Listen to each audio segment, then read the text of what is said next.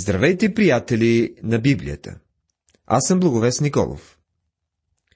Ние изучаваме първото послание на апостол Павел към солунците.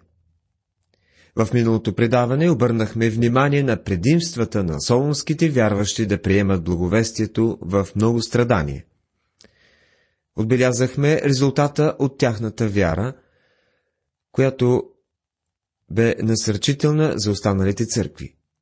Започнахме и изучаването на глава 2. Сега продължаваме от стих 2 с мотива и метода на истинското свидетелство за Христос.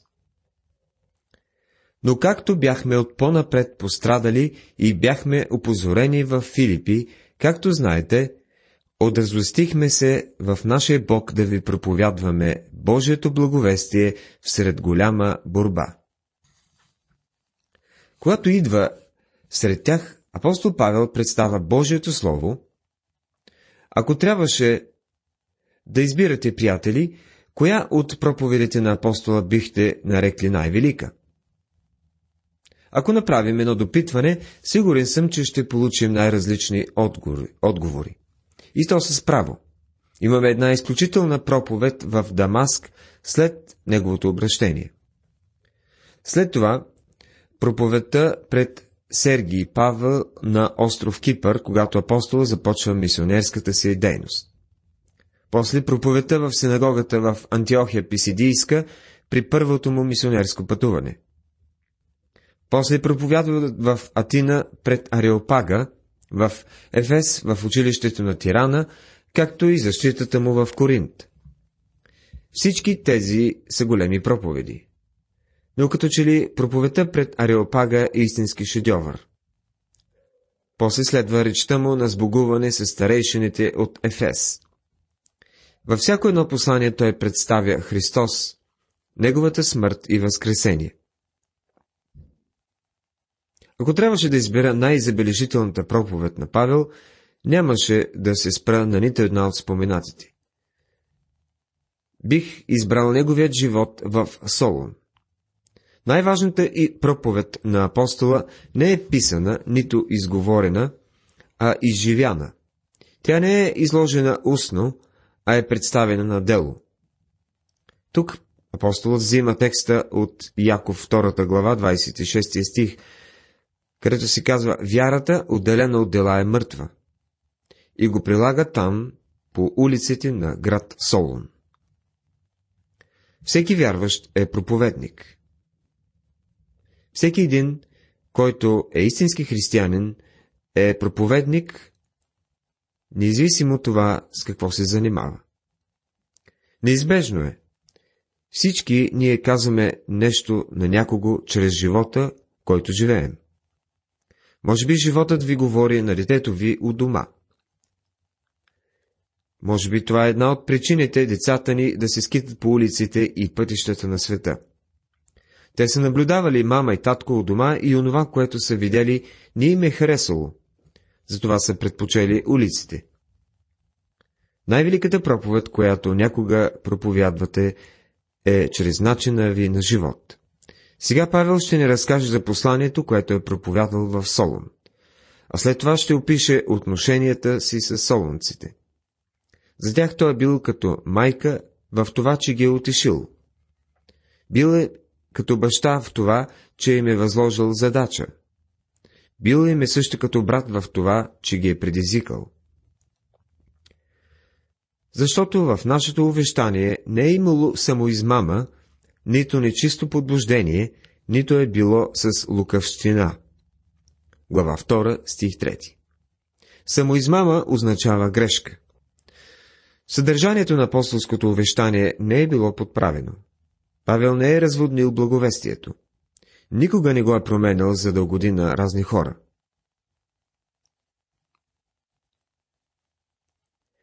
Някои неща са ме притеснявали у някои други служители. И това е, че представят ясно благовестието на някои места от някои амвони, а на други, от други места, тяхното благовестие изглежда доста мъгляво. А за апостол Павел се казва, че увещанието му не, не бе самоизмама, нито нечисто подбуждение, което означава порочно. Павел не е бил мотивиран от алчност. Той не идва при солунците заради даренията, които ще получи от тях, нито заради известността, която ще спечели. Самей той не иска да му служат, а идва с чисти мотиви. В този смисъл в увещанието му няма никаква нечистота. Нито е било с лукавщина. Апостолът не използва лош подход. Той не снижава стандарта си, за да се нагоди към предразсъдъците и страстите на старото естество. Павел не използва разни трикове, за да се понрави на греховната плът.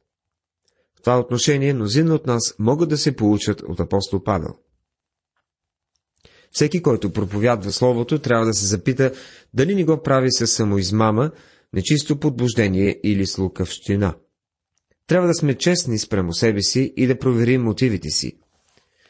Дали проповядваме, за да си спечелим приятели и да можем да влияем на хората? Дали искрено се опитваме да излагаме Словото? Признавам, че имало случаи да правя грешки. Толкова пъти не съм успявал да оправдая доверието на Господа, но ако бях на мястото на Бога, отдавна да се бях отвратил от себе си, от благовест Николов. Благодарен съм, че сега мога да погледна към Господа и да кажа, Господи, направих много грешки и се провалих в някои неща, но се опитвам да живея по Твоята воля, по най-добрият начин, на който съм способен. Ако можех да проповядвам по-добре, щях да го направя. Но сега правя най-доброто, на което съм способен по Твоята благодат. Павел може да каже на солунците, искам да знаете, че не съм имал никакви задни мисли, когато дойдох при вас. Не дойдох за вашите дарения. Не дойдох да острижа вашите овце. Дойдох да ви дам благовестието, а после да ви изградя във вя... вярата. Това бе моят мотив. С подобен мотив човек наистина ще плува спокойно сред океана. Може да има бури, но Господ ще избави своя служител. И в четвъртия стих казва, както сме били одобрени от Бога да ни се повери делото на благовестието, така говорим.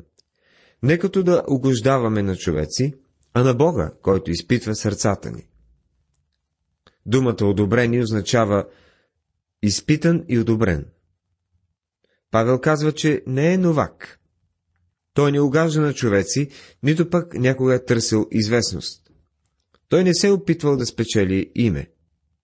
Когато проповядва, Павел не го прави, за да разбере какво си мислят хората за него, а какво мисли за него Бог.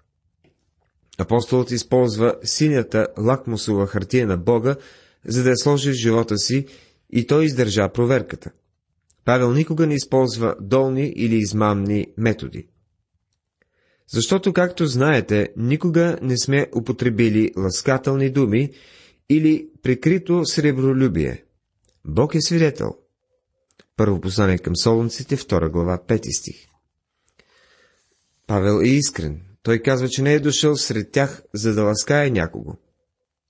Никога не е използвал заможните хора в събранието. Не се е подмазвал на никого. Доста от ласкателствата са в състояние да ни обезоръжават. Човек наистина не знае как да им отговори.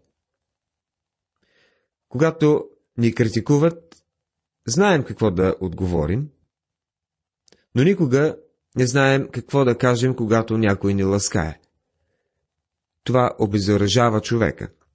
Понякога с ласкателствата си нашите приятели са по-опасни от враговете ни, които поне направо в очите ни казват какво мислят за нас. А Павел никога не прибягва до ласкателства. Павел не прибягва и до прикрито сребролюбие. Не смятам, че парите са греха в служението но сребролюбието може да приеме различни форми. Някои хора пожелават почест, слава и положение. Трябва да изследваме сърцата си, за да разберем дали в тях има някакво скрито пожелание. Много семинари са се опитвали да купят хора, като им дават почетни докторски степени. Такива се раздават с кошове. След това се надяват на някакво дарение или друга помощ. Затова би било добре, ако докторските степени трябва да се спечелват. Нито сме търсили слава от човеци, било от вас или от други, ако и да сме могли да притежаваме власт като Христови апостоли. Първо послание към Солунците, 2 глава, 6 стих. Павел никога не е търсил признание или почести, никога не е получавал почетни степени. Мотивите му са били съвсем чисти. В следващите стихове ще отбележим майчинската страна на апостолското служение.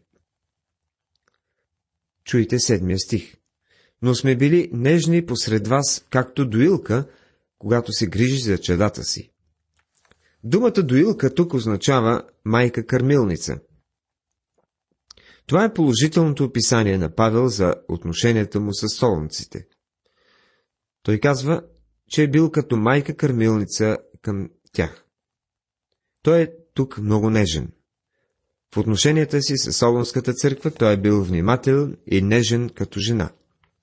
Господ Исус каза за Ерусалим. Ерусалиме, Ерусалиме, ти, който избиваш пророците и с камъни убиваш пратените до тебе. Колко пъти съм искал да събера твоите чеда, както кокошка прибира пилците си под крилата си, но не искахте.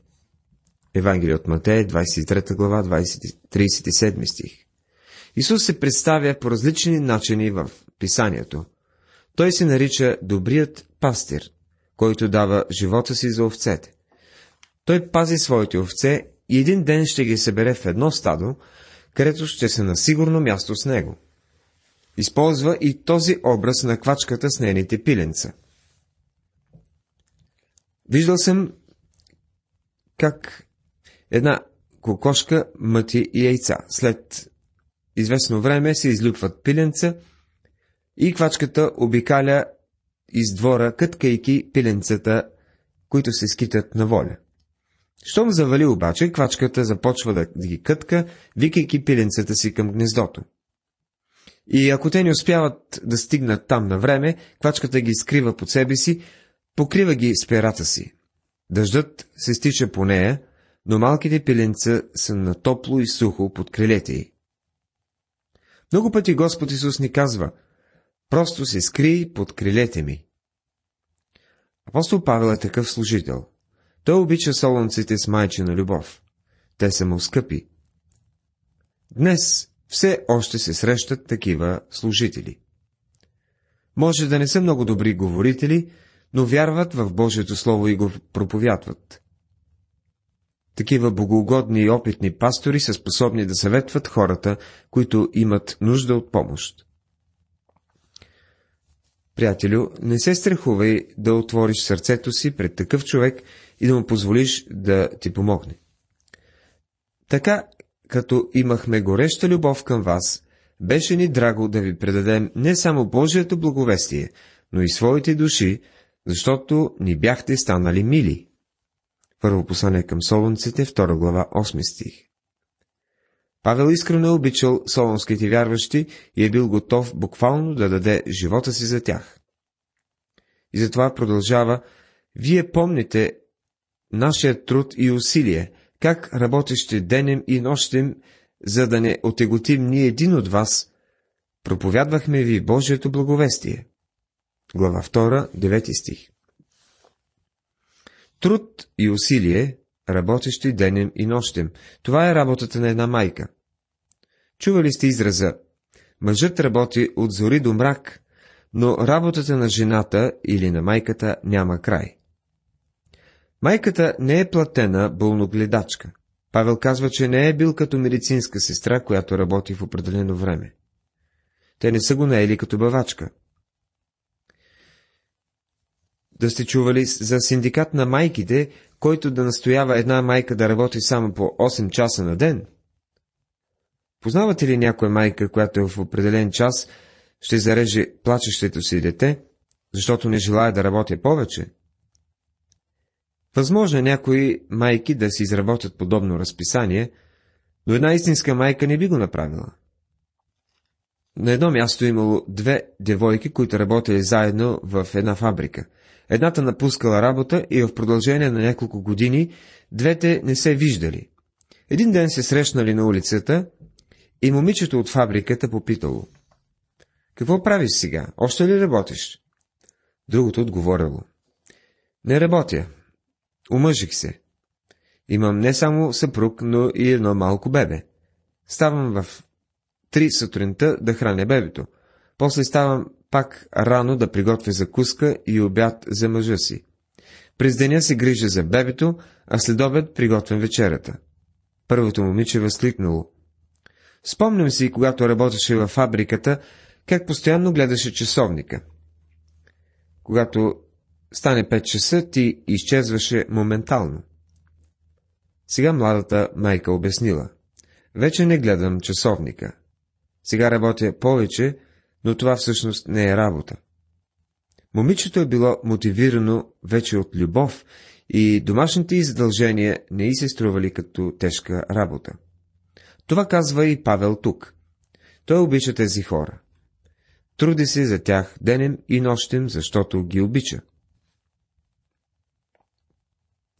Един човек веднъж ме помоли да отида и да посетя някого. Плаща ти се да правиш точно това, ми каза веднъж. А знаете ли какво му отговорих? Ти отиди да го видиш, защото не ти се плаща да го правиш и сигурно ще свършиш по-добра работа от мен. Не трябва да вършим Господната работа за заплата. Ние трябва да се грижим един за друг с нежността на майка. Точно това прави апостол Павел. В следващите стихове се открива бащинската страна на апостолското служение.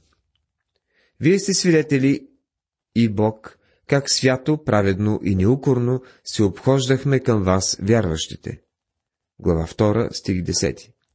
Вие сте свидетели. Павел говори за нещо, което те знаят, че е истина. И обърнете внимание как се е държал с тях. Свято, праведно и неукорно. Свято апостолът внимателно е изпълнявал дълга си към Бога. Това означава да живеем свято, праведно. Внимателно е изпълнявал и дълга си към хората. Павел има, дъл, има дълг към Бога и към човеците и изпълнявал и двете. Ако вие се надявате да бъдете посветен християнин, трябва да живеете свято пред Бога. Гледайте към Бога, а не към часовника си. Не работете само, когато началникът ви е наблизо. Трябва да работите постоянно, защото Бог е винаги наблизо.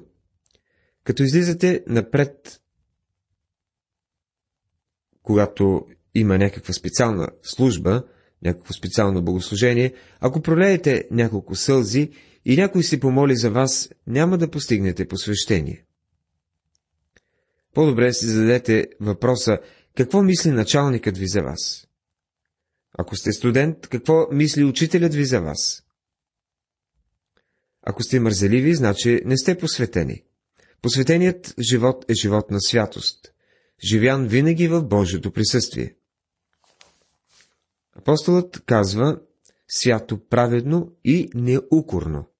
Това означава, че никой не би могъл да обвини в нещо апостола и неговите другари. Това не пречи враговете му да го обвиняват. Те това и правят, но техните обвинения не са основателни. Хората ще разправят какви ли не неща за вас, но важното е да сте сигурни, че думите им не са истина. Павел и спътниците му са живеели свято, а такъв начин на живот се забелязва. Това няма нищо общо с придобиване на спасение, но затова пък е тясно свързано с спасението на хората около вас, защото всички те ви наблюдават. Като знаете как увещавахме и утешавахме всеки един от вас, както баща чадата си. Първо послание към Солунците, 2 глава, 11 стих. Гръцката дума за увещава, увещаване е паракалео, което значи, че Павел е стоял близо до тях да ги умолява и изобличава. Същата дума е използвана за Святия Дух. Господ Исус каза, че ще изпрати Святия Дух, който ще изобличи светът за грях, за правда и за съдба. Благовестието не се излага с силата на Святия Дух, докато не бъде изложено като нещо, което Святия Дух да може да използва за изобличение на човеците. Това означава, че той изобличава даден човек за грях, за правда и за съдба.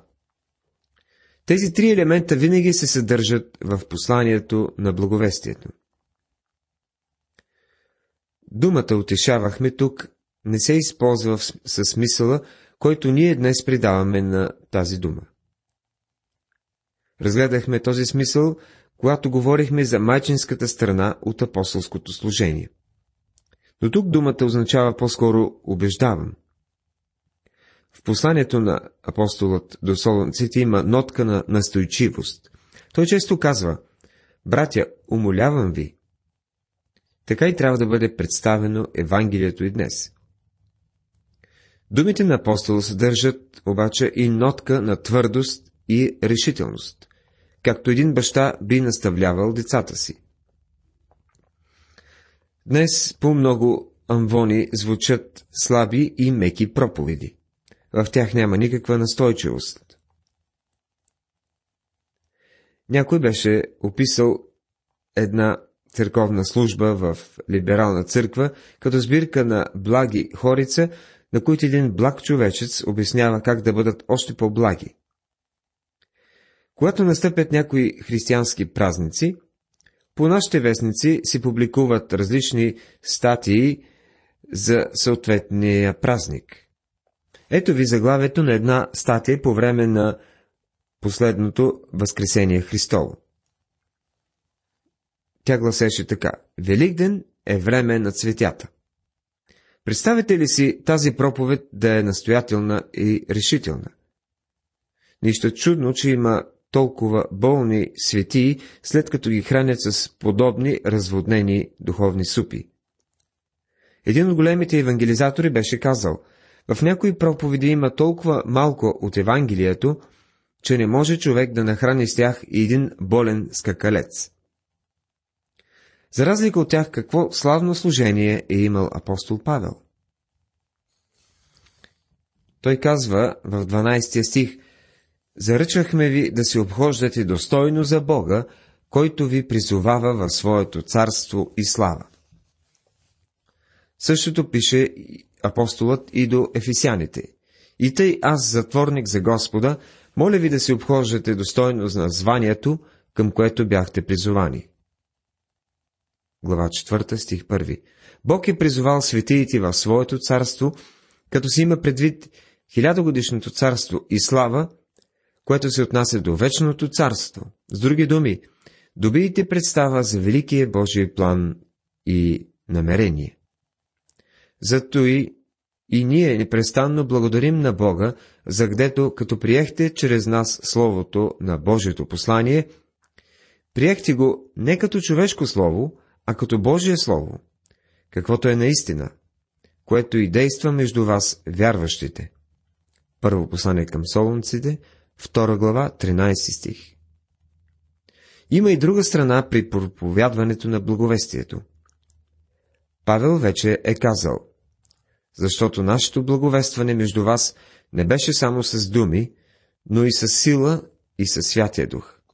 Така трябва да бъде проповядвано Евангелието. Много хора обаче критикуват проповедници и по този повод искам да кажа. Ако някой излага благовестието и то действа с сила, то трябва да бъде и прието като Божие Слово. Приятели, как приемате Божието Слово? Като Слово на Бога ли? Или, когато го чуете, се едосвате? Или, може би, настръхвате, като го слушате?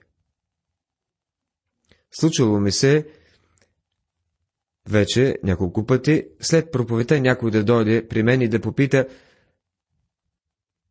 дали не съм говорил лично за него. А аз дори не съм знаел, че тези хора са присъствали на събранието. Те сами са придавали допълнителен смисъл и значение на чутото. Но истинската причина да реагират така е факта, че не са приемали Словото като Божие. Словото трябва да бъде проповядвано и приемано като Божие Слово.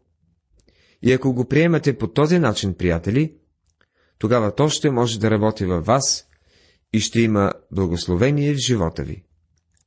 В противен случай само си губите времето да ходите на църква. Уважаеми приятели, тази вечер в това предаване изучавахме глава 2, в която разгледахме мотива и метода на истинското свидетелство за Христос. Поговорихме за майчинската страна на апостолското служение – утехата. Спряхме се и на бащинската страна – поръчението. В следващото предаване ние ще говорим за братската страна на апостолското служение. И това е предизвикателството. Нека Божията благодат и мир да останат с вас. Амин.